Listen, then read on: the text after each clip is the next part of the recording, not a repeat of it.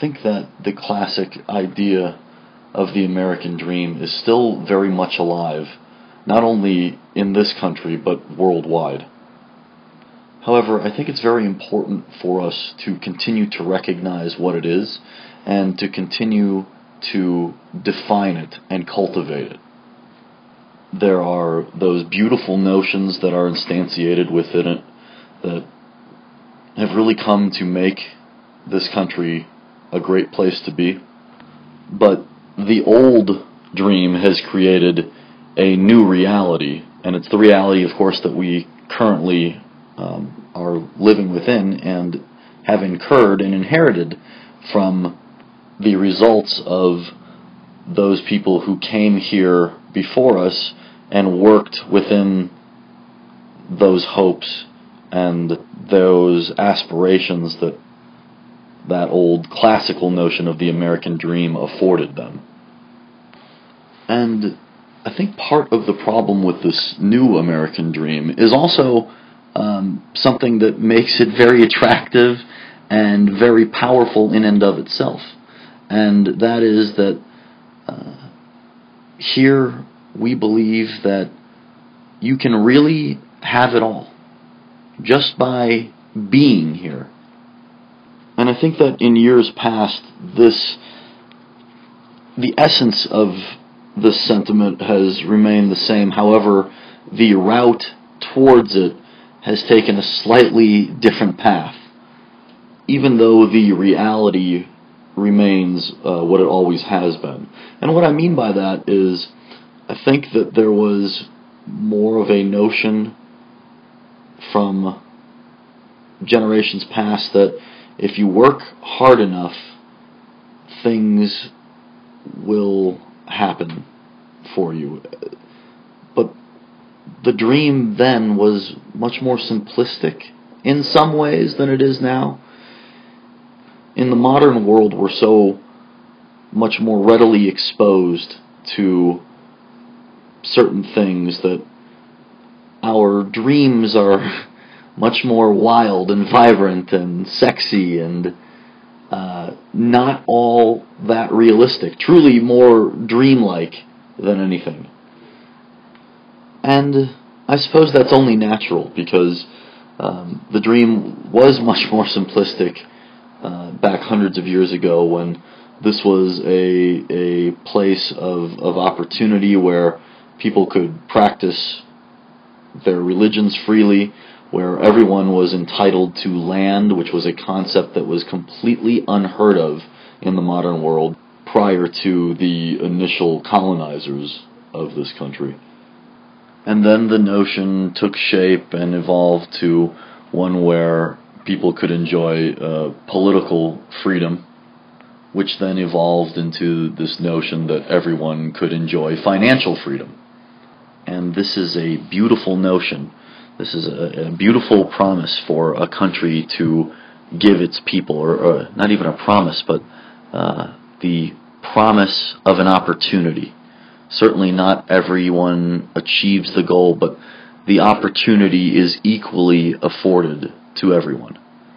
And the opportunity is equally afforded to everyone, not because this is an, a country built on equality. It is not. and as long as the human uh, situation and human nature is what uh, we know it to be in its current form, this will never be a land that is predicated on equality. However, it is a place that is predicated on freedom.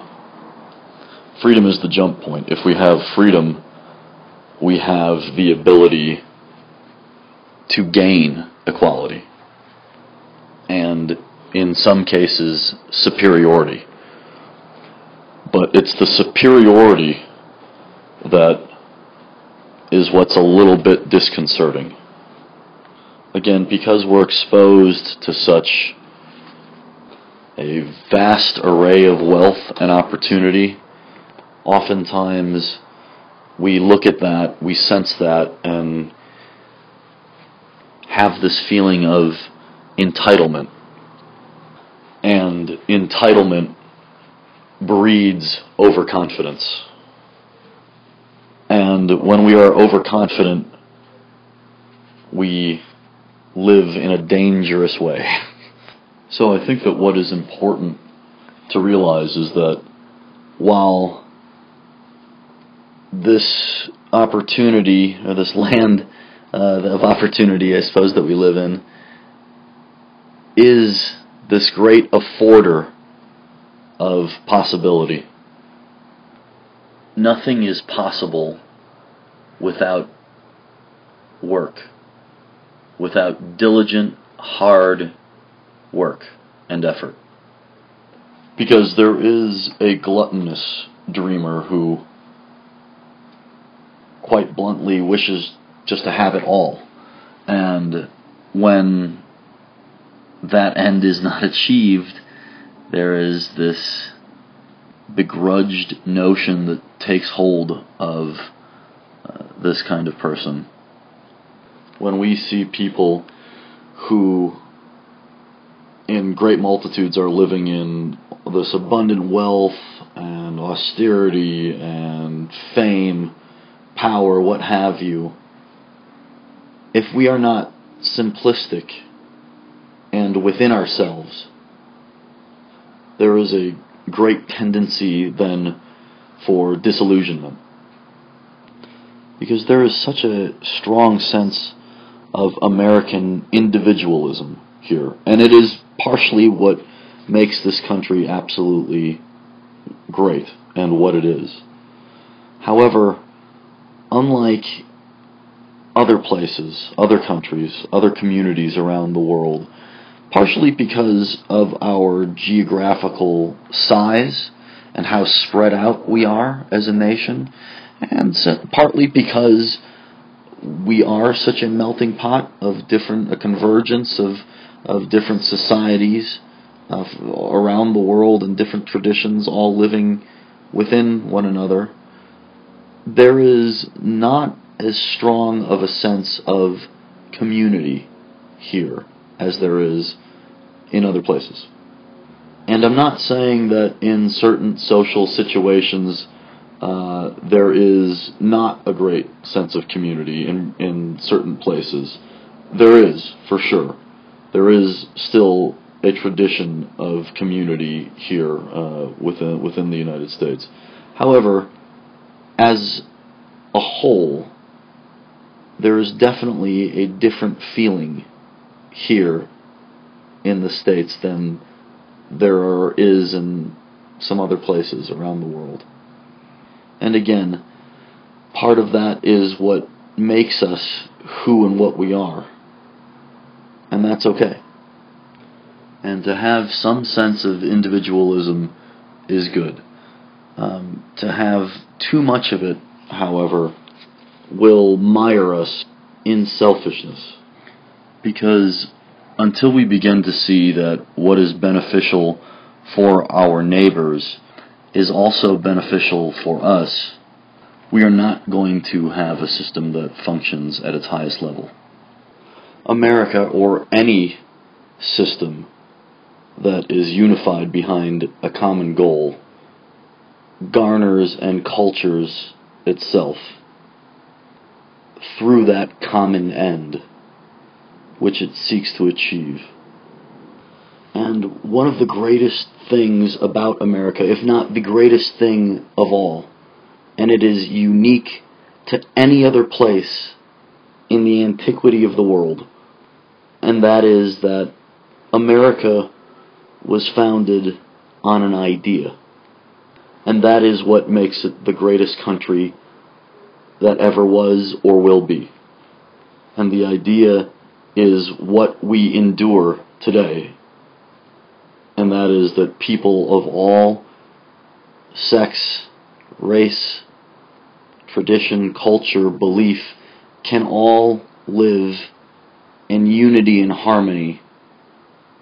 And that all those different experiences that people bring with them here are just different parts of the same human story. Because America was truly the first experiment, unbelievably successful experiment in a human utopia. And not everything is perfect here. Granted. However, this is as close to a utopic community as humanity as a whole has ever come. So we need, as common citizens, to find something that we can garner and harvest as uniquely and quintessentially American, even if it's just the idea that we are all common participants in this experiment gone so right that is this nation. I remember after September 11th, there was this pervading feeling amongst patriots that there was something great about this nation that was worth fighting for, was worth dying for, because it was bigger than us. That we were the servants and the keepers of this American idea. And really, it was the idea itself that we galvanized around. And I realized that in a country that is built on difference, that is built on this idea that all of our different experiences and ideas come together and work as one force is not always going to be galvanized behind a common goal or understanding. However, I think if we step back and every once in a while acknowledge the fact that we do live in a special place that was founded on this universal idea that all people are entitled to freedom and the opportunity to prosper.